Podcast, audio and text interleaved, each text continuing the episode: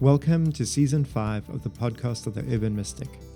In this season, we're exploring relational spirituality, which is rooted in immediate engagement with God. It is a relational mystical spirituality, encouraging people to enter deeply into living and loving in relation to their own self, others, the cosmos, and God. In seeking to establish a relational spirituality on the foundation of our value for intimacy with God, we're teasing out the difference between our relationship to the practice of the faith and to the pursuit of relationship with God. In this episode, we start our discussion on ministry time, which is not just an add on to doing church. It is perhaps something broader than a short five minute box following the sermon.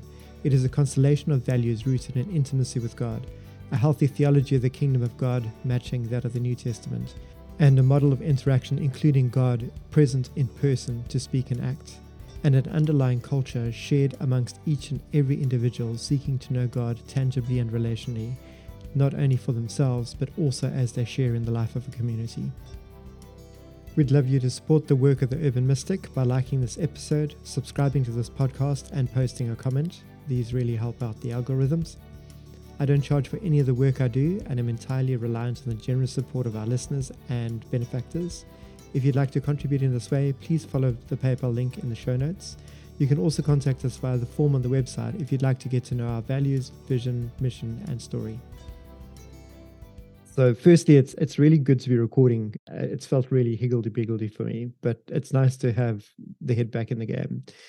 So, so I'm thinking that with the recent release of the Jesus Revolution movie and the recent Asbury revival, it's it's a good point for us to touch on ministry time and the quote unquote t- doing the stuff that Jesus did stuff. The big thing when I think about this is is that during renewal there's this quite a disruption to doing church. It's as though uh, God becomes present in a different way, in an unexpected way, and people start making use of church in a different way. Both people that do church and people that go to church. But the whole thing is is that these renewals are characterized by God's immediacy, God's present, God's presentness to speak and act. But then God withdraws, and very quickly we're back to doing church as usual. And so there's this classic problem that renewals don't last. We can't trust them. We can't trust them. And so the question is, how do you make them happen? How do you make them, uh, how do you keep them going? You've got lots of problems associated with that. And so, really, you know, is it because God can only muster up enough energy every few decades to move in a small geographic area? or is there actually something really amiss in what Christians are doing when doing church? And and that's really where I'd like to to, to go.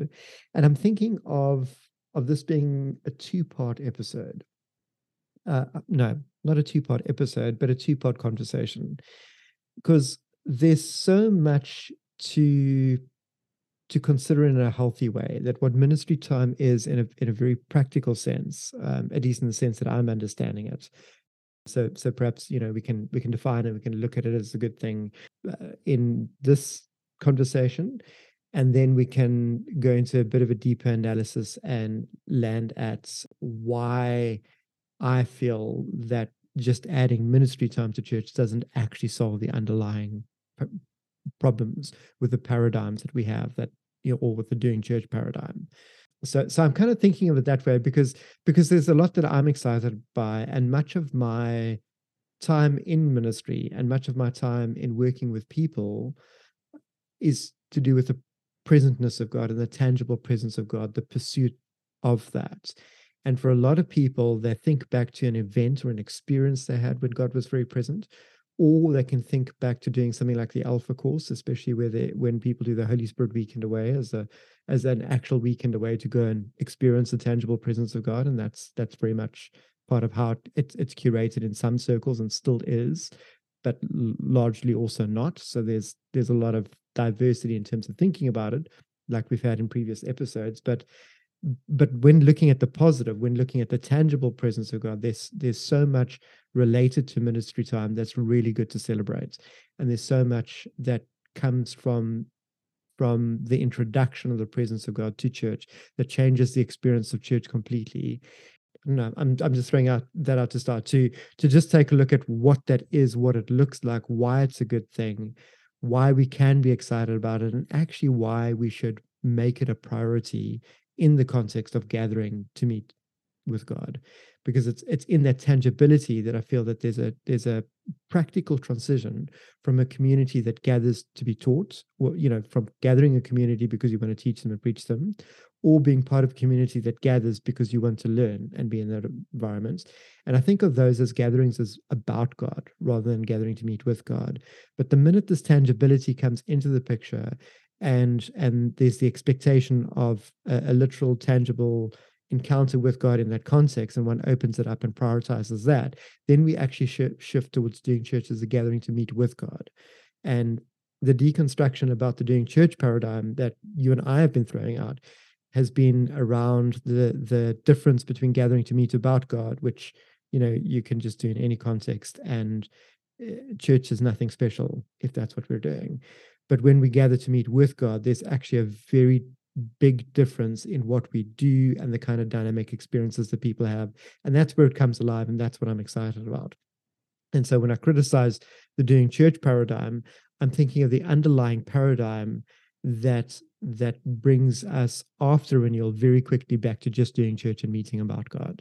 And that's that's something that's got to be addressed. But I'd like to dig into that into you know, in its in its own right and and to dig into it on the backbone of discussing everything that we were excited about when it comes to ministry time and the tangible presence of God. So that's a that's a very incoherent and malformed like blah regurgitation. And i'm just going to throw it over to you to pick up. Well that's cool. Perhaps it's a good idea as we start. I'm thinking about ministry time as a as a as a phrase that comes up a few times as you speak doing church, the positives of ministry time, perhaps the negatives of ministry time, a trade off one against the other. Perhaps, yeah, perhaps that's enough to get us going. Because in in a way, what I hear you saying, and then and then when I when I sort of push towards is some of what you said is perhaps let's define some of that to get started, so that it's clearer what we're talking about. I see having ministry time tick, yes, good. Let's talk about that as the benefit. Not having ministry time, not good, bad, negative. Let's talk about that. And then I see another sort of seesaw axis with doing church almost not versus ministry time, but the practice of doing church essentially against, you know, negative versus perhaps see that's where I'm looking for the language. Not not doing church with ministry time, but let's then just call it ministry time. And many people, I think, at the level of those phrasings would go, uh, You're splitting hairs, it's all the same thing. And we're not saying that, I think. And so, how would you define? See if we can wrap something up somewhat succinctly, even if it takes us a while to just draw that together how would we juxtapose doing church and ministry time? Are they very different? Is there like quite a considerable Venn diagram overlap, but there are some very clear peculiarities, you know, or something missing from the one that is present in the other? Perhaps we should start there and then move on to doing ministry time well or badly, unless there's something in between that, perhaps. But I liked when you said, let's define some stuff. I think that's a great kicking off point. Because uh, sometimes I feel people will argue with me half for half an hour and then go, but that's not what I'm saying. And then I pop out a definition and they go, oh, okay, well, that helps. I think, well, let's start with that and uh, see where it leads to. How does that sound? That sounds really good. I, I think to start, I'd say we're talking about when it comes to to ministry time, we're talking about a practical model that's rooted in healthy values and excellent theology. And and that's focused on the kingdom of god that draws together the sense that that we don't only announce the good news of the kingdom of god but we also demonstrate it. And and and hence there's a leaning towards the, the language of the phrase doing the stuff of the kingdom or doing what jesus did. That stands out as being quite quite an important uh, amidst that. Most modern church has a similar format in that we hit we we do certain activities in a similar order and you're going to find that in, in, in many Protestant churches, basically. So mainline churches can differ, sli- uh, d- differ, especially if they highly traditional and they've got a very you know set order of service. But but even within that you've got a similar flow. So it's it's it, there's an evolution that came out of it. And that basically means that you you land in the context of of a church gathering basically being starting with worship following into some form of marketing tithing news you know but that's a short that's a short stint you know the the report backs, the news, all of that kind of stuff. And then the main event is the sermon. And then usually church ends after that. You might have a time of prayer, but but a time of prayer and praying for people differs to the, to the idea of, of, of ministry time, which is a, a very different model. But so so you end up with that as the basic gist. And then during the the 70s and the Jesus Revolution, there was a you know, you've got Lonnie Frisbee, John Wimber, and others uh, looking at, at at at a practical model and saying how do we fit this in that if we are prioritizing the person and work of the of the holy spirits and and the main event is for the spirit to be present to speak and act. Then then worship is not the end of church. We we have ministry time that follows. So so the the the worship component ends up being yes when we're announcing yes when we're preaching and then we walk we're moving into a time of demonstrating or the the practical outworking of this is that we've preached on behalf of a God that now draws near in person to speak and act. And how do we do that? And so there's a there's there's a number of values that were thought through, and a practical model that involves a, a time of hearing from God, sharing prophetic words, or, or or just calling people up in response to the message, and making time to for people to invite God to draw near in person and for there to be a meeting between people and God. So you end up with people that are ministering and you end up with people that are being ministered to. But in in that second model, what you have is this advance of church. That church isn't just worship, a time of marketing church activities and doing the admin and you know communions and that kind of stuff. And then the main event is the sermon. But the sermon is the precursor to to to time of actively waiting on and meeting with God. And and there's this there's this practice of inviting God to draw near and, and then being how do you put it being expectant that God is going to draw near and God is going to speak and God's going to do things. And we want to hear what God wants to say and we want to see what God wants to do. And we want to be receiving it and we want to be joining in with what God is doing to see what God is doing with other people and hear what God is saying for other people. So so so there's a there's a difference between the two different models of church there, I feel. Yeah. And I want to just just sort of really try and hone in there in terms of what you're saying on what the dividing line is, because often what part of the immediate response, and, and we could probably go through this somewhat quickly because we've covered it a few times before, I think, but the response is, but God is present in the music or the lyrics, um, and that people can have an experience singing a song with God speaking to them. I've got air quotes here through a lyric of a song or a turn of phrase or, or something, or God is present in the reading of the Bible. God is present in the preaching of the word. So somebody gives a talk or a motivational upliftment or an encouragement or a one hour long bore you to tears lecture or even something quite vibrant and enjoyable and motivational. All the rest that good, bad, and ugly and that God is present there in somebody speaking on God's behalf, and that somehow God is speaking through that person to the people there in the same way I guess that God could be speaking through anybody leading a prayer, uh, giving an announcement, leading a song, etc., etc. But the dividing line that we're drawing there is that that is possibly happening, but not intentionally, consciously a this is God drawing near in person. That is more proxy oriented, we would say. Is that uh, is that a good way to? Very much so. Cool. Basically, the the experience of God is synonymous with the experience of worship or the experience of the message. Yes, without the message and without the worship, God is not present.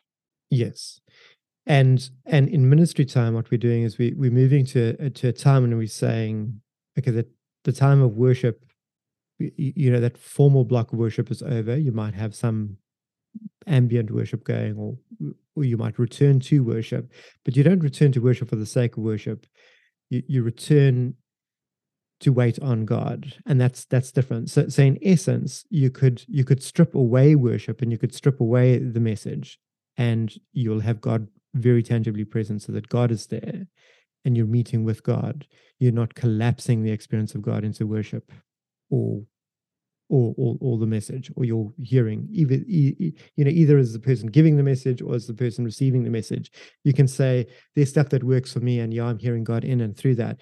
But that's not the same as as the as as a person standing there and saying actually i i want to meet with god because i need healing or i want to meet with god because I, am I'm, I'm desperate for a tangible, real experience of God's love. Like, what does that look like? I can preach about God's love. I can sing about God's love, but that's not the same as actually experiencing God, God's presence wrapping around me. You know, in ministry time, there's this there's a sense that I'm looking for that immediacy, that immediate engagement with God, rather than feeling like, okay, well, it's been met enough because I've had some sense of it in the worship or some sense some sense of it in the message. Mm. Yeah. And uh, what would you think about this statement, which I also think we've explored uh, at times? It's not to say that people cannot or do not meet God in the middle of a song in a church building or during someone speaking or lecturing or teaching or preaching or during a prayer or something like that but that the the organizational energy is not is not pointed in that direction. That's maybe a clumsy way of putting it but i'm trying to think uh, an individual can stand in a church building during a song and go where are you? Do you love me i'm here are you there I desperately need you. I need help. I'm here for healing, whatever. And those one to one almost, or those moments can happen. I think I've experienced them. But but the doing church paradigm is very much a communal, we're all gathering to do this. And that's almost in a way incidental. And I think gets almost subsumed into that. Well, look, that happened because we were singing and preaching, whatever and that's where I would say no, no, no, no, no, absolutely not. They're different things. There's there's a world of difference, say, between an expository sermon where a lot of teaching is taking place and an encouraging sermon or an exhorting exhortation sermon where you're trying to entertain or or whatever you know like we, we could differentiate between those and go oh it's all it's all preaching so it's all the same thing but in practice they're not the same thing and i think i think similarly when it comes to worship we can think of there being this praise and worship. Praise being buttering up the ego of God in some way and telling God how good God is, and more intimate worship is is the expression of love or desire for God. So so so we, we can start like passing these things up in that way and and, and getting into them. And i think similarly um like the analogy that i use is is i think of worship and the message as the cover band and the main event is god drawing near and taking the stage and so so while god has collapsed into something like the message the priority is the message the primary activity that is taking place is someone is delivering a message and a whole lot and a group of people are listening to it and the yeah, same paradigmatically about God. Hey. Yes, paradigmatically about God. Now, God surely does speak in and through that, and that's all good. We, I'm not taking away from that, and I'm not criticizing that. What I am saying is that there's a distinction between the the the primary person there being the minister versus the primary person being the person of God, being God present in person, and that's what we move to in ministry time. And it's the same thing in worship. The primary activity in worship is you've got you've got a, a some form of band or musical team may, doing the music and leading the songs and working with the flow of of of the songs and the people's participation in them and the people are primarily singing so the primary activity is that of worshiping in the sense of of by song and that can involve moving your body and different body postures or it could involve sitting or standing or or whatever it is but the primary activity is there is, is worship but in the context of ministry time the primary expectation is that god is going to be present in person and the primary activity is waiting to meet with god and arriving to meet with God. And and and that being characterized by the desire of going, I love this God, I want to meet with this God. And and I guess one of the ways to um to illustrate that is to go back to like in my early alpha days, uh, took people away for, uh, for, for for for the weekend of the Holy Spirit, and I did the session teaching about the person and the work of the Holy Spirit that's a teaching component. So everyone, you know, some people excited about it. Other people is like, what the hell is this guy on about? you know, other people are like, okay, wait, no, no, you're talking about this as though God can be met. So how do I meet this God?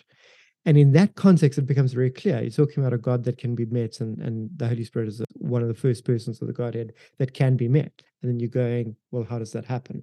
But then in ministry time, when we shift from that dynamic of, of preaching or teaching about it I shifted over time of, of then saying, well, I'm going to invite this the Spirit of God we have been talking about to actually draw near to us in person. So I'm going to invite you to stand and let's wait on God. So let's inv- invite God together with me, and then let's see what God wants to say and do. What does God want to say to us? What does God want to do amongst us? And that for me illustrates the difference between the two. You know, the one is is I'm, I'm preaching about this this the Spirit who is God, and then and then we're saying, okay, let's let's invite let's invite the Spirit to come and see what the spirit wants to say and do. And and there's a fundamental difference in the practice of doing that.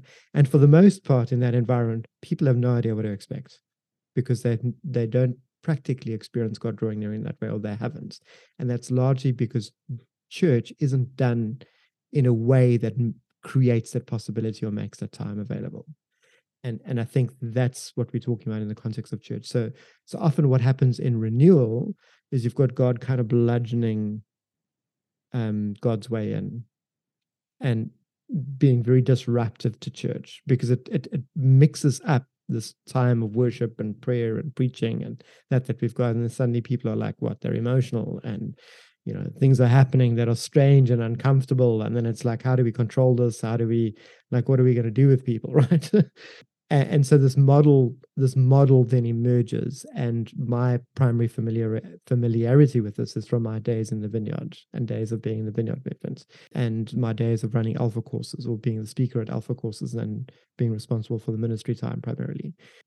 Now take me through some of the mechanics of that because i think that's also quite important because i think somebody looking in could potentially quite easily go Oh, but how is that any different? It's all the same thing. You've got somebody up at the front, presumably, saying, oh, now we're going to wait, wait on God. And so, how is that any different from a preacher standing up front or a band or a worship person or a musician or whatever, or somebody leading a prayer or whatever? Um, so it looks the same you know i look in through the window and i see the same sort of setup going let's say. So how does that kind of what are the mechanics of that that means it actually plays out differently through not just you know the orientation kind of corporately is different? That's how i read it from just sort of sitting passively and taking in a sermon even if you're quite actively taking it in you're not I think there's a difference between sort of the academic or rational alertness, awareness, sort of activity and relational, because I think you're not just engaging sort of certain parts and and and disengaging others. When you engage relationally, I think there's a lot more going on in terms of of where you can be triggered. It's easy to stay in a rational sort of abstract, and that I think is can be quite distanced stance when you're just entertaining things cerebrally. But if your emotions, and then even deeper than that, like fears, desires, etc., are engaged there, there's a very different kind of alertness. So even if you're active, it's differently active. You know what I mean? But but it can look very much the same. And so take me through your experience. Perhaps I think that might be helpful around ministry time and the mechanics of, of what happens and who does what and what does waiting look like. And does that make sense? That does make sense. So so I think I think in some environments it looks like the same because you still have one person on the stage and they're trying to hype everyone up and everything comes through them. They're the person that's walking around waving the hand and people are falling over or they the person up and they've got control of the microphone and they're just giving the words and mm, know, just okay, good distinction. It, yeah, it's, a, it, it's about them. So there's there's a way in which people do this where it's very centered on on the ministry leader, and I think that that is a, a hybrid method that leans towards being very unhealthy because there's a lot of pressure on that individual. That person's got to perform, and so they're not feeling it. It's not happening for everyone else and that's that's a problem. So i think of of the shift towards something that's more collective which is why which is why i say that the that that the the values the culture of doing it and the actual model and the practice of it like is very important to consider. But i don't want to get overly technical uh, around all that. So i think i think the big shift with that is that it it it shifts from a single team facilitating for a congregation in worship. We shift over to a single speaker predominantly speaking and they hold that space and everyone is listening to them. And so what shifts is is the speaker steps out of the way and and and and God moves amongst the the, the people. And so you see that that the the place of activity shifting, the place what's going on, what's primarily going on shifts, and the happening of it shifts from what's happening on the stage to what to to what's happening in amongst the people that are waiting on God and meeting with God. So it becomes does that make sense? Let me just start that. Yeah, no, no, that's that's a good because I wanted to ask a question. So uh, we we had a we had a joke, myself and a couple of other people who shall remain nameless for their own protection. We had a joke at one of the last churches I was at, uh, and and we called it the midget microphone and it was a special microphone set down at the front of the church, and it was set on a microphone stand that stood, I don't know, 80 centimeters off the ground. And only very, very special people were allowed to speak through that microphone. Only organizationally sanctioned individuals got the pass to speak through that microphone. And so when there was ministry time happening, it was centered around that microphone. And you could tell it was, from my perspective, it was crystal clear that God did not move amongst God's people because the microphone did not move amongst God's people. It was held at the front. You had to either be in, if I'm very sort of ungenerous. You had to be within kind of the clique within that church to be allowed to come and speak. But you also have to had to have had a number of sort of it had been vetted in a few ways. So, for example, as you probably would imagine, I was not allowed to use that microphone. Oh no, because because I didn't check the boxes in terms of being able to give an accurate message from God through the microphone. And so immediately when you're talking, I picture that and I go, okay, so what does that mean then? Somebody sort of, there must be somebody somewhere, especially if it's a larger gathering where, you know, people are mic'd up. What do you mean by God moves amongst the ministry happens down there? Is there no one on the stage? Is that person on the stage holding space in such a way that they are actively pushing the attention and the centering of what's going on away from themselves? Do they get down and move amongst the people? Is there a team? You know what I mean? Like uh, that, I'm really interested in in terms of how does that how does it play out so that do you know what I mean? Because because the other side of the coin is always that the organization molds itself around. It's very very clear where God is and is not allowed, in my mind, to be active. You know what I mean? And so I, I figured to myself, oh, in the nuts and bolts of this, it must play out very differently, or at least very different, even at a very subtle level. So, if that makes sense, run with that for a bit and tell me what you think. Sure, a hundred percent. So, so I think that there's a big difference between a church culture like, like the Quakers, where you don't have a single speaker that's a designated speaker every week, but you've got a community that is all excited to wait on God and then someone's going to step forward under the quote unquote inspiration of the Holy Spirit to speak. There's something very different when when when that is is owned by the congregation compared to most other environments which we're more familiar with in the um, in the in, in Protestant circles.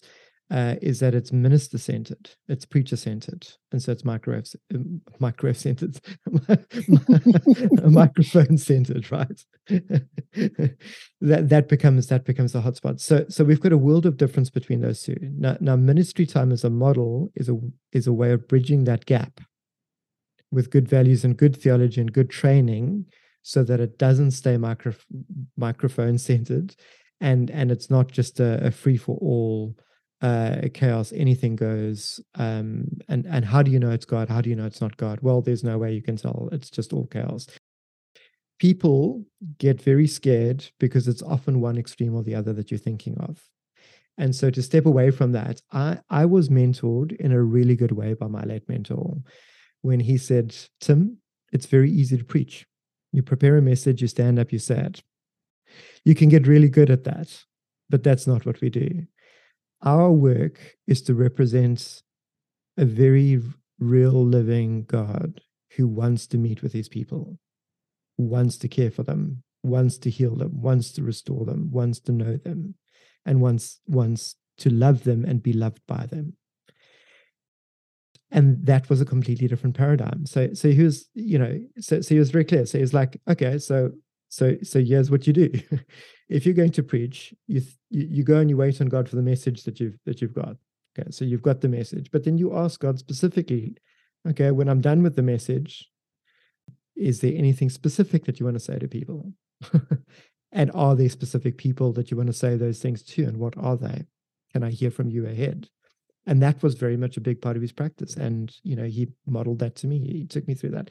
So often so when I did get to preach, and I seldom got to preach back then. I, I mean, I was I was really I was young at the time, um, and uh, but I got to do things like Alpha, and I lectured theology, and like a whole bunch of things like that. And so I got I got to do ministry as as part of that, and so so it looks it looks very different to if you're a congregation member trying to be included, and whether there is or isn't a, a culture of building teams. And in his church, there was a culture. He was like, the standard is that everyone can hear from God because that's the standard of every relationship. Communication is the foundation of every relationship. If you have a relationship with God, you're communicating with God and God is communicating with you. If that's not happening, you don't have a relationship with God. and I'm like, I 100% agree. So he's like, cool. The next step is I trust what God is doing. It's less about whether I trust the congregation than whether I trust God. I need to be able to trust that God is going to do the right thing with his people and raise them up because it's the spirit that disciples them, not us. So I want to train everyone in the church in how to do ministry. and there was this five step model of ministry time that everyone would be trained into. And that's that's something to like get into in in a bit. But but from so so it looked like something different and I got to participate in that from both sides. My starting point was uh, you know, because we didn't have a culture of that in the church. He was like, there isn't a culture of this, and we want the culture of the church to be such that that everyone desires God and waits on God like that together. And so that's what we aim for, and that's what we that's what we did. And so that looked like when he was finished preaching, he'd go, "Let's clear the chairs and wait on God and see what God wants to do." And automatically that changed the space. It changed it changed the space and it changed the usage of the space because you're either going to then be go cool it's i'm yet wait on god or you're going to pack your chair away and go fuck this shit i'm out i'm going for coffee i don't trust these weirdos right? So my first introduction was exactly that was actually just going oh my goodness this guy actually expects that god is going to draw near and speak. The first time i was in his church people worship like they love god he preached like he had a brain and so did his congregants. And then at the end he was like let's clear the chairs and wait on god and see what god wants to do. And someone about my age came across from the other side of the church and said, Hey, I think I've got a word from God for you. And he was right. And it was it was casual. There was no hype, no manipulation. That guy didn't have to go up to the microphone to look like someone cool or anything like that. It just it just happened. And it, it, it happened. And and that's why I say when the locus of activity there shifted in and amongst everyone that was that was present. And it wasn't preacher centered or anything like that. That said, Richard was the kind of guy who was also like he'd step up and go, you know, I've been praying. Here's something that I've that I've heard from God. There's a person here, whatever. Or we'd look across and he'd go, "Oh, God's on you, and here's what I see God saying and doing." And it's it, and he'd say that if that was upfront, but then the move would be to the congregation and to putting the micro, microphone away moving amongst people. And there would be people that were trained in doing ministry. He's like, cool, you come do ministry with me. And so so all the Wimber type phrases of like ministries caught, not taught, you know, all of that kind of thing, like came out. It was always about like find someone who wants to hear from God, take them with you. They'll learn from you as they see you doing it. And then you get them to do it and then you work with them and you guys work together and then you let them do it. You step away from them and get them to then teach other people how to do it. So so there was this constant pulling people in. So just to backtrack so so it looked very different from the congregational point of view because you you know people just going i resonate with the message. The guys just preached on 10 lepers and i realized that i'm i'm in need of healing so I'm going to go up and and what am I here for? I'm going to wait on Jesus for healing, emotional, physical, whatever. So that's what I'm up. That's what I'm up there for. So so that's congregational participation. So so it's not just a sermon about what Jesus did back then with ten lepers. It's the sense that in some sense, you know, eh, by metaphorically or literally, I'm like that leper and I want to meet with Jesus, and that's what ministry time's there for. I'm going to meet with you. I want to do my business with God. But then your ministry team and the person that's preaching is also taking on the responsibility of going, I actually want to hear from God for people in this environment. I want to hear from God in order to hear what God is saying to people because I want to see God loving them. And I want to see them experience God like that. And or I want to be in the position of like, like in those days, I was like, I want to see people healed you know and so what that looked like in the one environment was um, there were a whole bunch of people that had gone up for healing and the rest of us were in the context of like just worshiping. So we just we had a second worship time and i looked over and i saw i mean it's literally like i saw god on this person. It's like what do i do? So like i went over to her. Here's where the model comes in. You check in with the person. Hi who are you? I'm so and so. You're so and so. What are you here for? What do you want from god okay, well, let's invite God to come. And then it's a question of like sharing what you get from God and then seeing God do that. And in that context, for me, it was just like, cool, can I pray for you to be healed? And she was like, yeah, sure. So I laid my hands on her shoulder and I prayed and I literally felt power flow through me. And I was like, what the hell? I was just like, I've just had the weirdest experience. What's happened? She's like, oh, the pain, pains moved lower in my leg. So I was like, I'll pray again. Prayed again, felt power flow through me again. What happened? Oh no, the planes move low. So I prayed for her several times and she was she was healed. And so that that came from the my experience of just being in the congregation. I wasn't a youth pastor then, I was just a church visitor.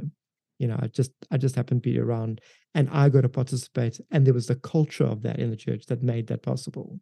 And there's practical ways to train that and make that happen and implement structures to that. And that's a that's a discussion for another time. But then from a preacher point of view, it was different as well. My first real experience of that was um, was taking a group of people away on the Holy Spirit weekend, and I just finished preaching on the Holy Spirit, and then I was like, okay, guys, we're going to why, why don't we all stand, and and why don't we wait on God? And you know, the worship people will do like a little bit of worship just so that we can use that as a way to avoid the awkward silence. And that was the culture of it then. These days I just strip that away and just go like, nope, we stopped that. um, but back back then that was the culture and I went with it. And and in that environment, it was a matter of inviting the Holy Spirit to come and then I had to step forward in terms of responsibility because I was the, speaker, and there were some people. There were many people that were trained that were there to support, but the primary responsibility then rested on on me. And in many environments, that is the case. It actually becomes leader centered. That's why I say you've got to work actively to shift that as a culture so that it's owned by everyone. And in that environment, I, I just, I mean, I literally, I looked over at someone and I, I, I could see what God was doing. And I was just like, here's what God's doing. And every time I looked at someone and gave them a word like that, this one girl just screamed like the most blood curdling scream. You know, like the door that you get to open or the or the nails on the chalkboard. It it had that effect. and so that that was my first public exorcism event where someone had to be carried out that was possessed and demons driven out. And in that environment, it was it it, it was chaos. I was, I was, I was inexperienced and just having to step up and you know give prophetic words to people and you know, look at this and reassure people, don't worry about this other person we've had carried out. This happens all the time. I've got this under control. And then in in between walking between the passenger and back, I'm going, holy shit, God. Like, like, oh, what are you doing? Like, what do I do with this? Like, holy God, like, God, like I'm alone here. There's no one to fall back on. Like shit. Like I like I need to step up. You need to step up. Like, please, please, please, you know. Um, the great great prayers of faith happen in begging, in desperation.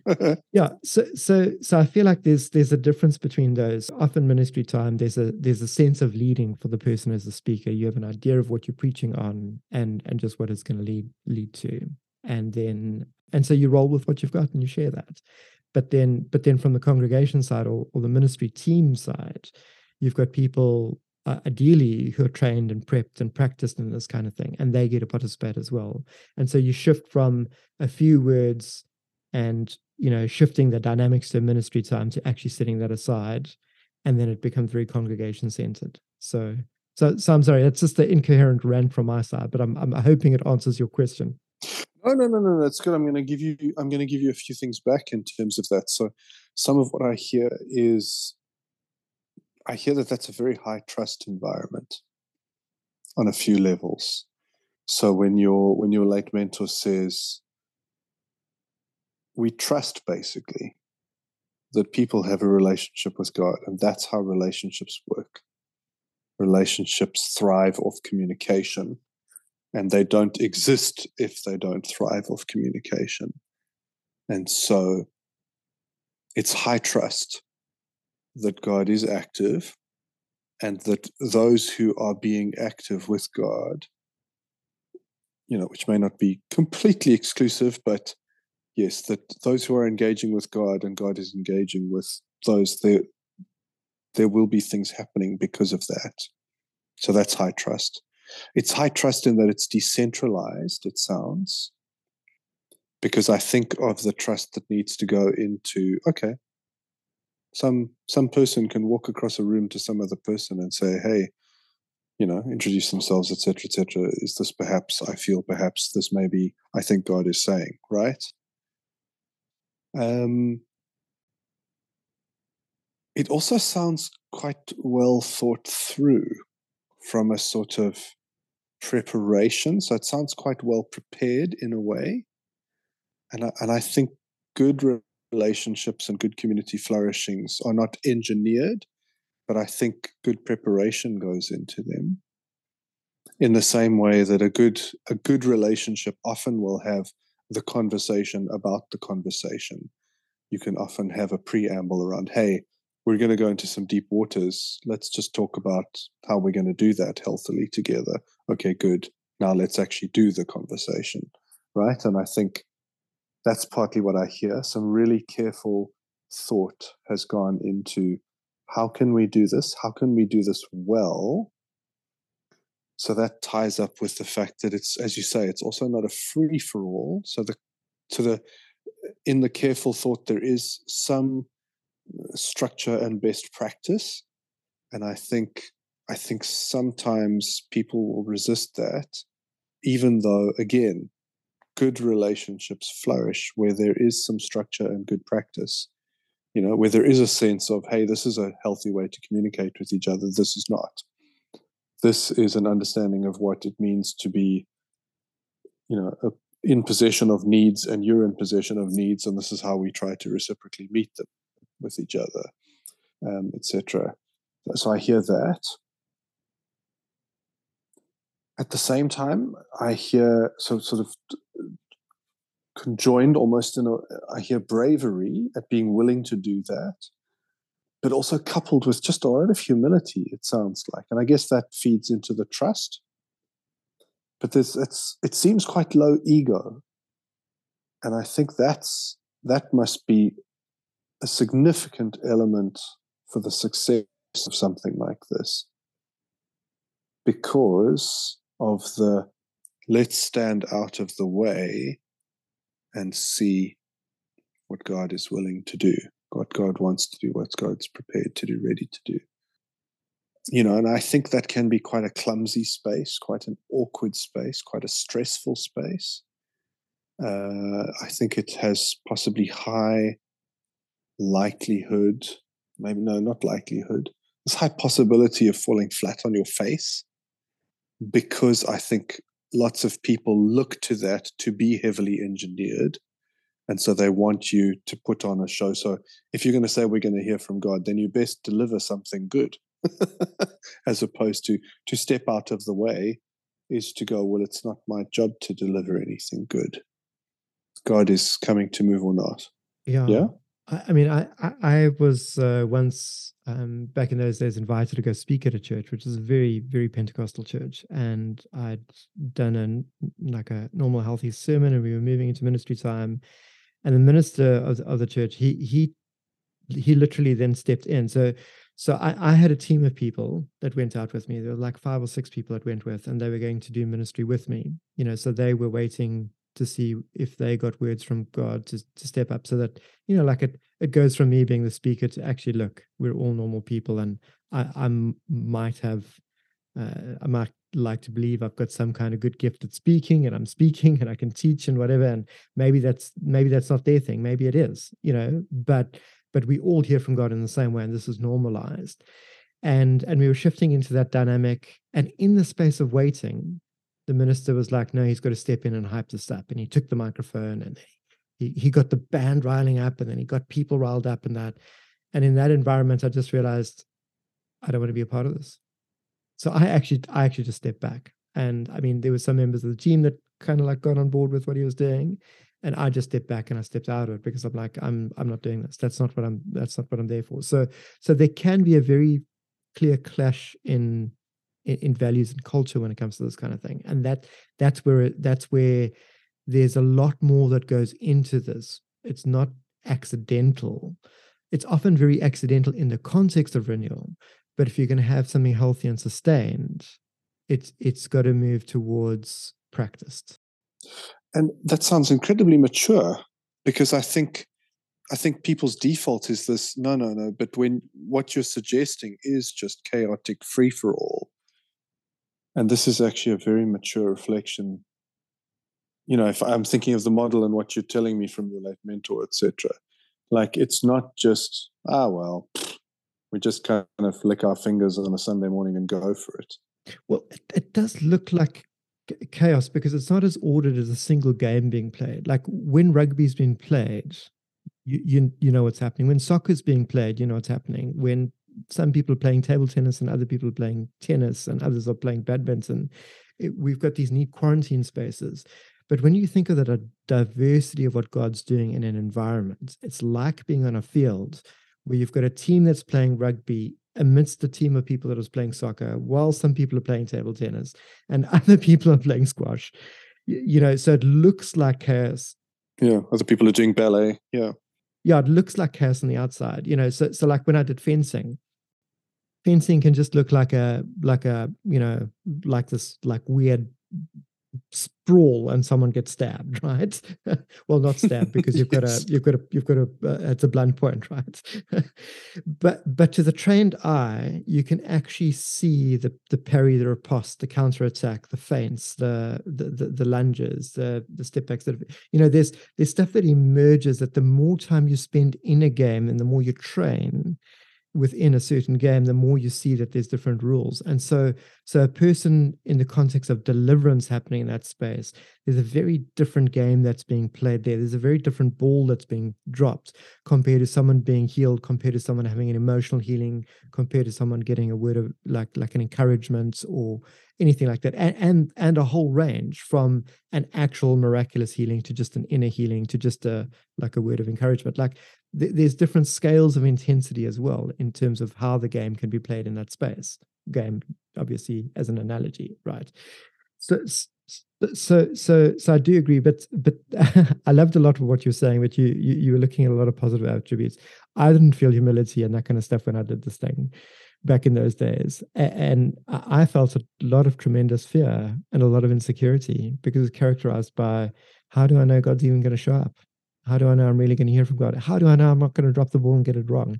There were so many of those dynamics that were going on that that there's a there's a there's a challenging in, inner journey related to anyone that's doing this kind of stuff as the speaker, as someone that's just on the team, as as someone that's an elder or a leader in a church that has never done this before. So there's there's a lot that goes into it, which is why which is why it's important to to to look at it as a as a as a fuller package you know as i say values theology practices etc etc but i feel like I've, I've digressed again no no but that's good i think i think that's important that we can get to the personal I think that's I think that's a very valuable element that you highlight there.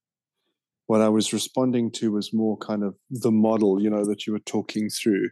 But I, I like that. I think that's a natural space also to land in terms of because these are individuals, you know, it's not one group of a hundred people as much as it is also a group you know, 100 groups of one, all standing in the same building, right? And so the personal is very important. And I like how, I like that the metaphorical language around the number of sports going on at the same time. Um, but I think my main point was, was there was that, uh, and I get what you're saying, sure, it, it looked like chaos, but it, it isn't, it isn't. But the critique is yeah but then it's just a no you know no holds barred food fight. And it just but it's not actually.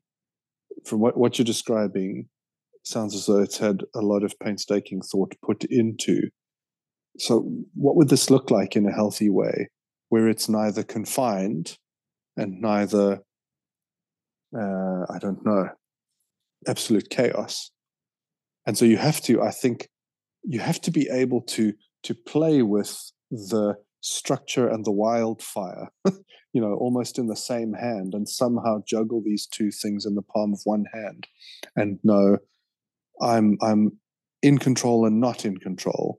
And you know, here I'm also then I guess starting to point a bit towards the personal as well. But but my point my point is I think that what I hear you describing is there is some sort of model structure that can be set out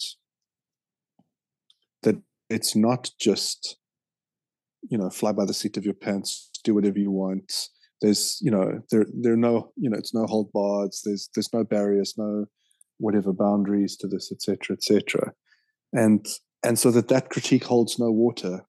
It is possible to aim for a very mature application of the ministry time thing that you are that you're talking about where the priority is. I liked how you talked about the sermon can talk about the 10 lepers but you can easily just think about that and then go home. This is the invitation to come and embody, be that leper, come and wait upon Jesus and ask for the actual healing. And do it in a way that you are not engaging with the idea of God, but you're open to the actual manifest presence of God. So, yeah, back to you. I, I 100% agree. So I think of it as, as a basic as as a couple of basic building blocks that go into it. The smallest fractal unit of this is an individual stepping forward saying, God, I want to hear from you and I want to experience you. And that can happen here and now. That's that's the basic thing. Now you can tack any need or want or desire, any situation onto that. But the basic building block is a human stepping forward to saying, God, you can become present in this place and you can meet with me. And I'm open to what you're saying and doing. And I, I actually want to receive from you and I want to encounter you. That's the basic building block.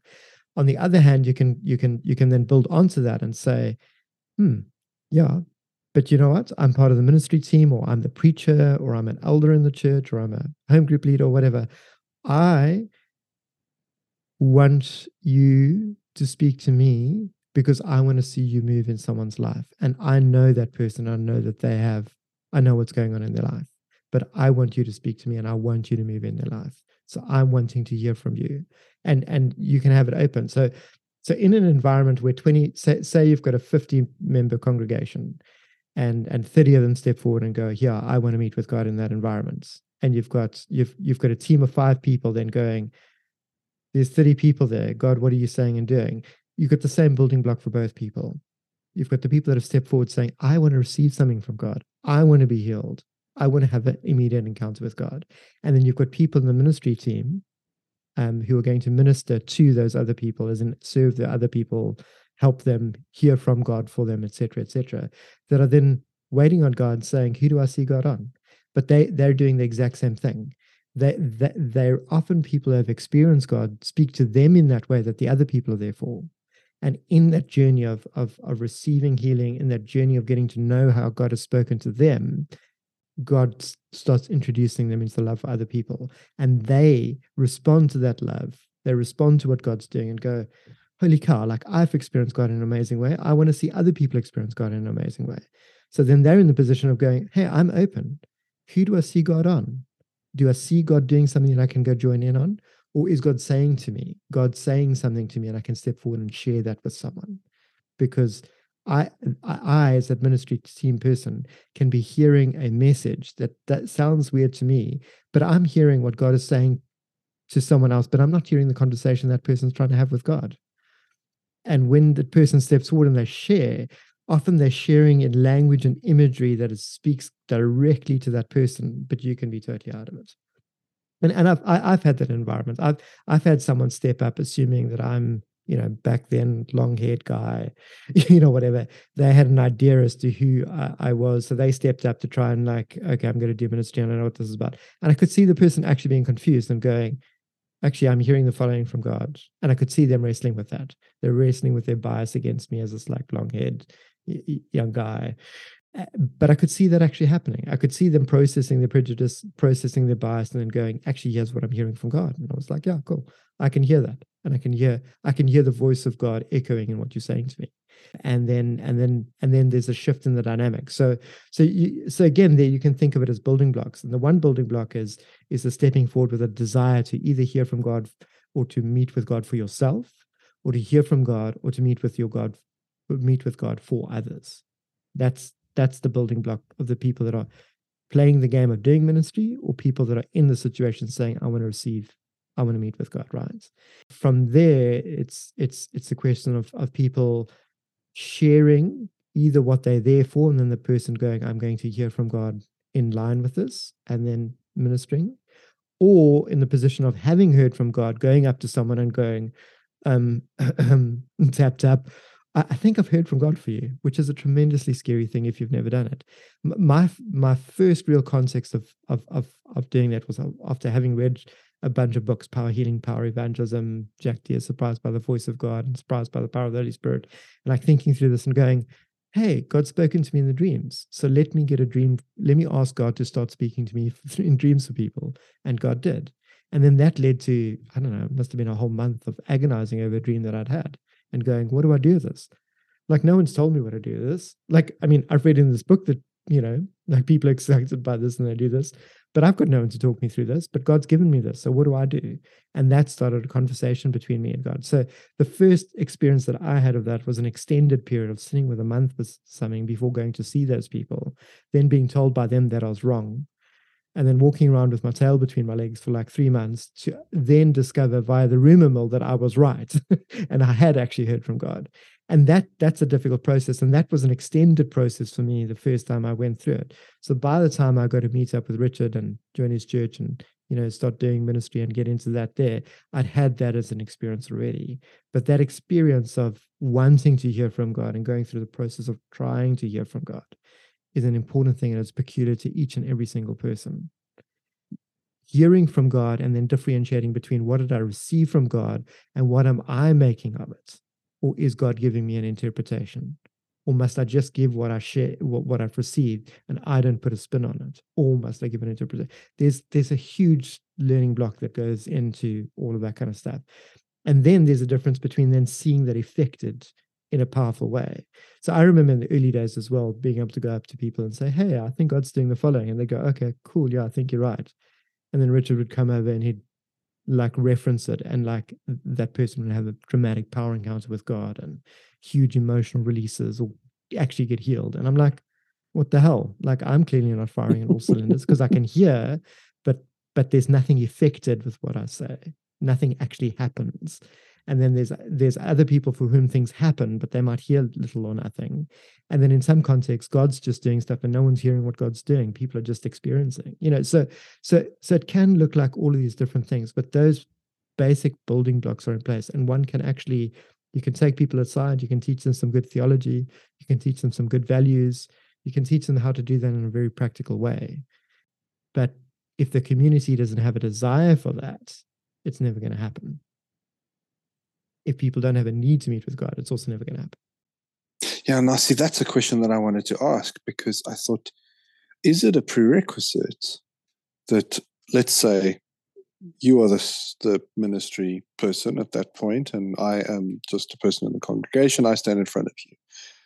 Is it a prerequisite that both you and I are hungry to hear from God, or is it enough that you, as the ministry person, can hear something and approach me with it?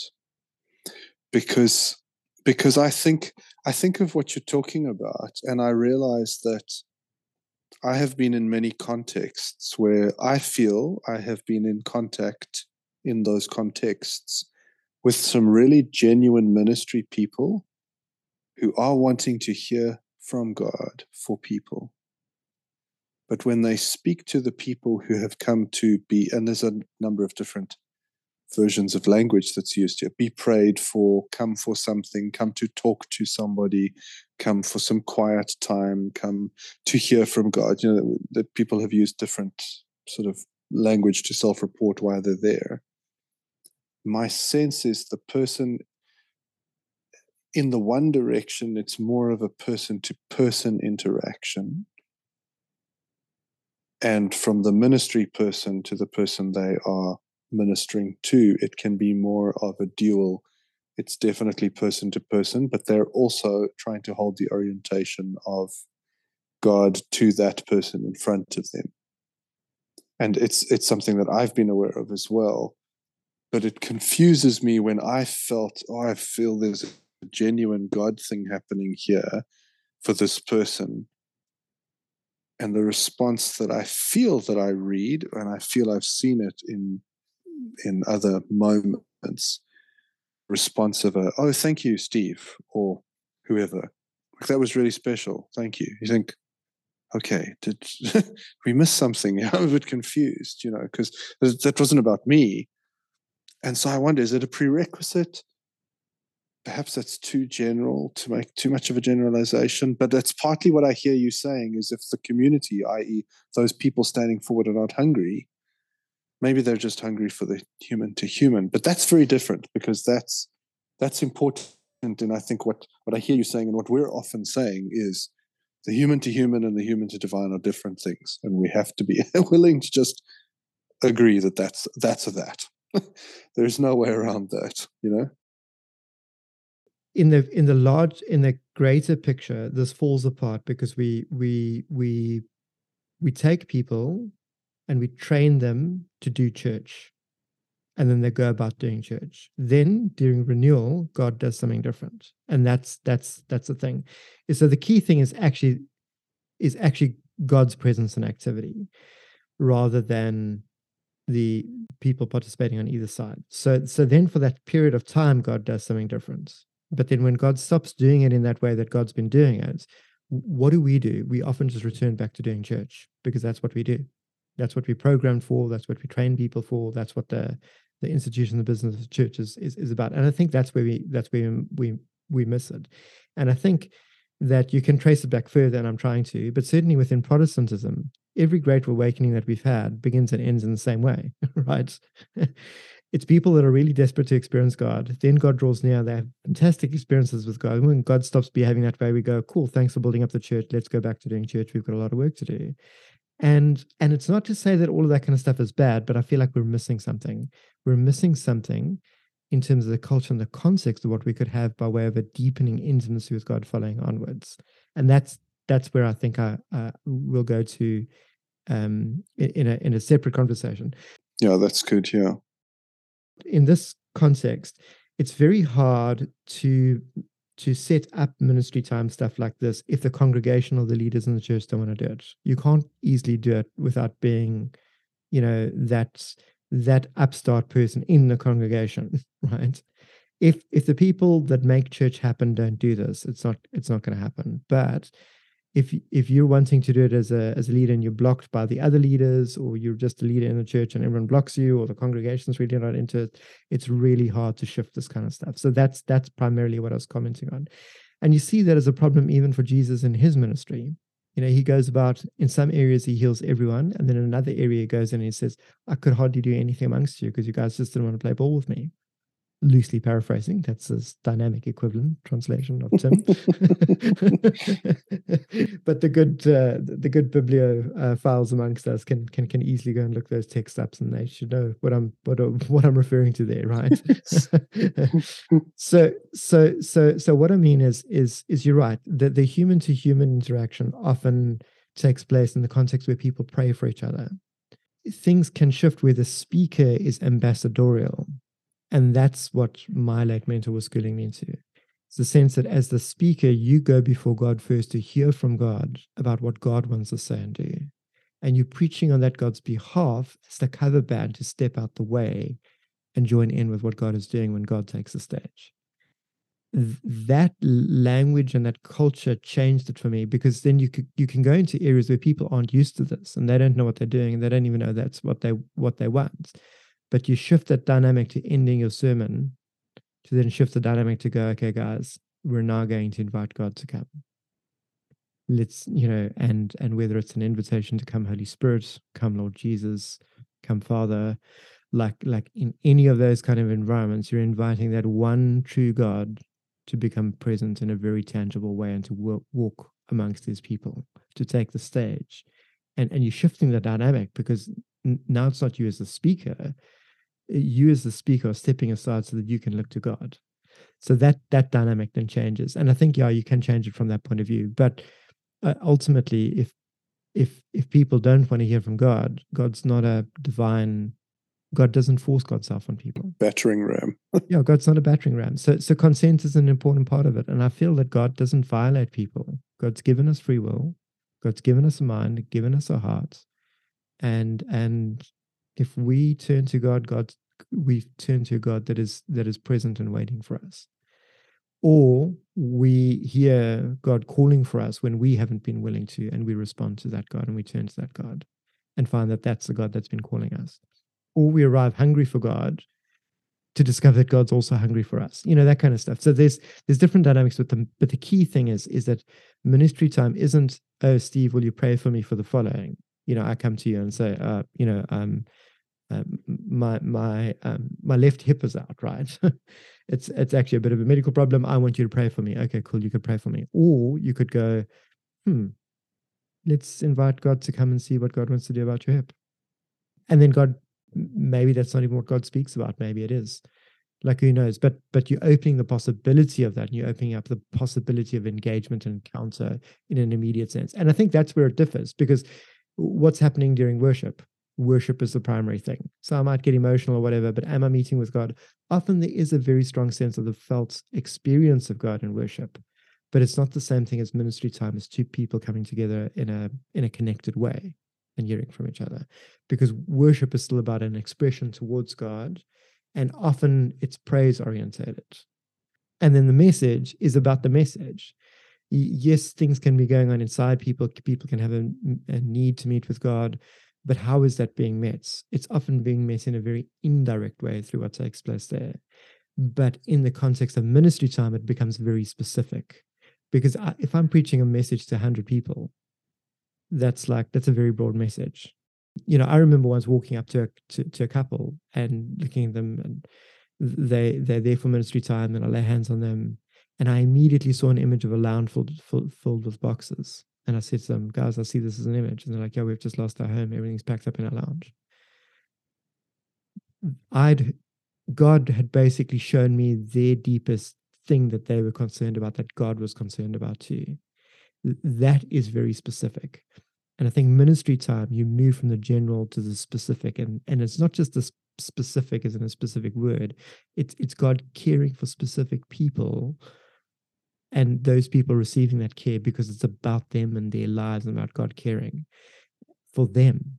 God seeing them in the context of their life and God responding to them, God responding to the abuse that they're going through, the difficulties that they're going through, the the, the joys, the losses, etc., etc., their confusions, you know, a whole bunch of other things. But it's very specific in that environment, and I think that's where I get the most excited during periods of renewal and where ministry time happens, and where, like on the Alpha course, the Holy Spirit Week, in a way where this kind of stuff is prioritized.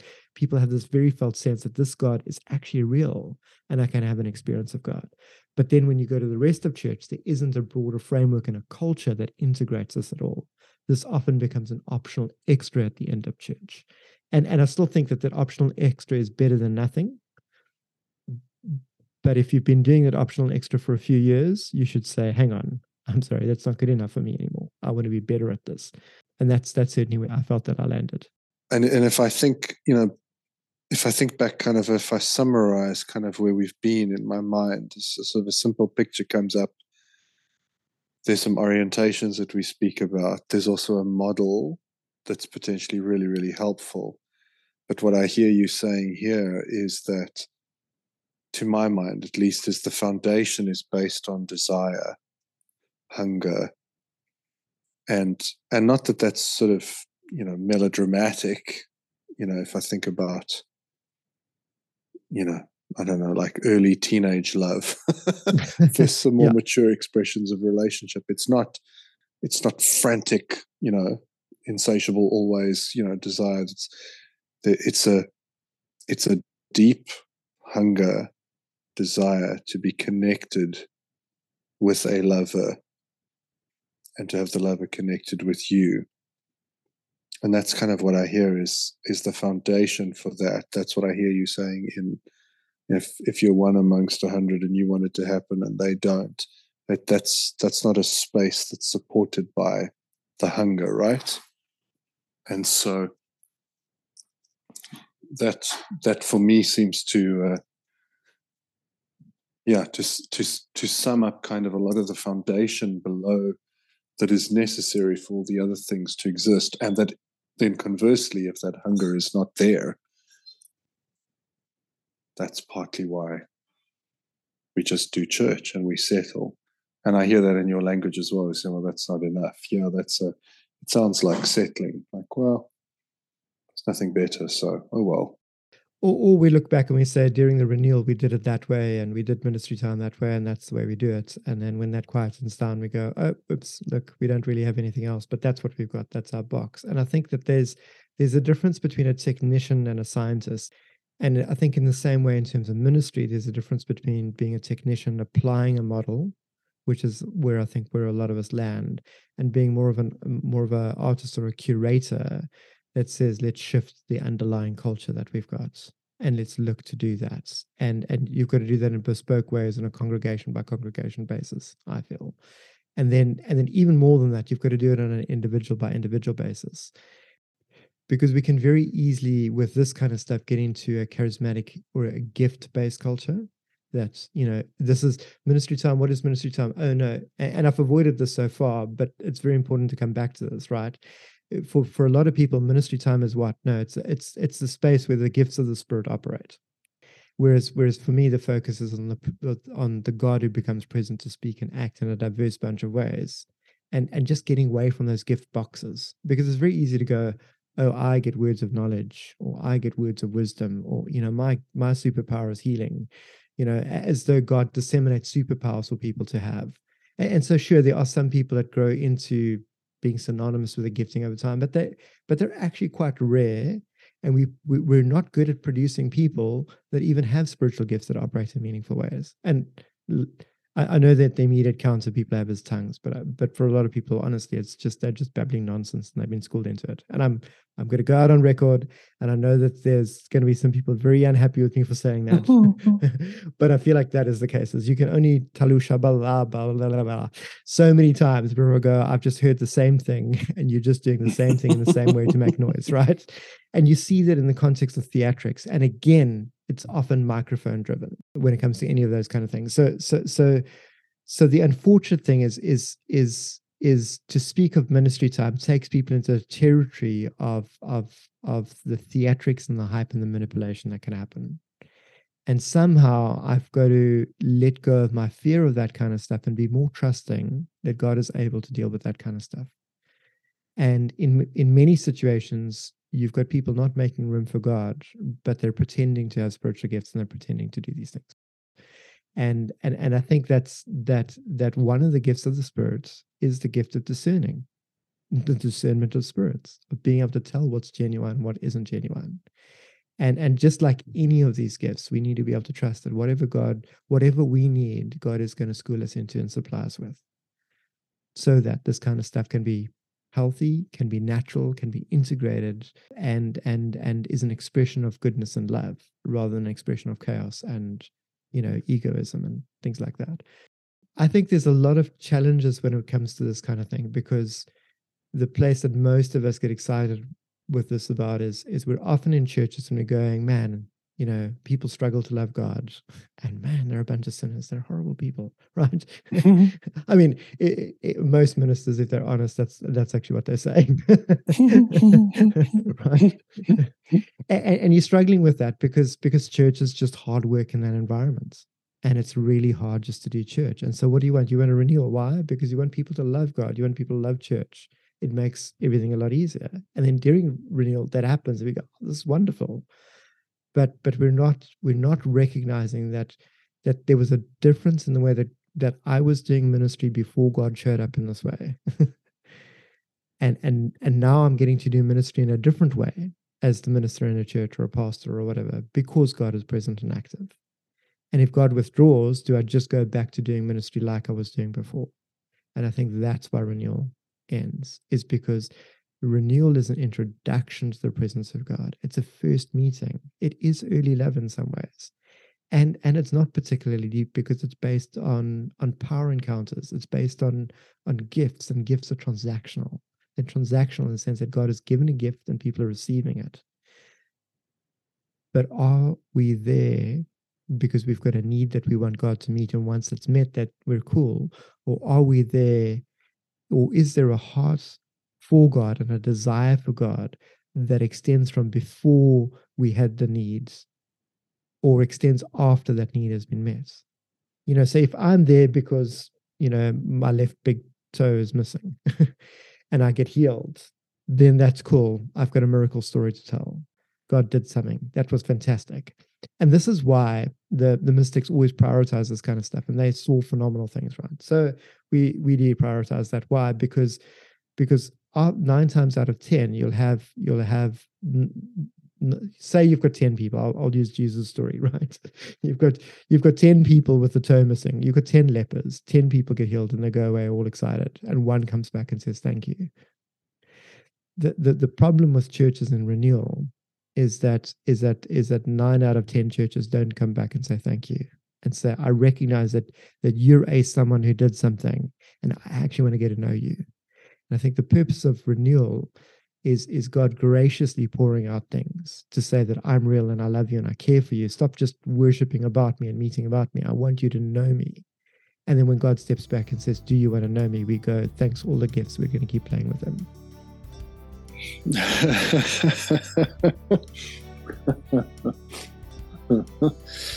That's well put.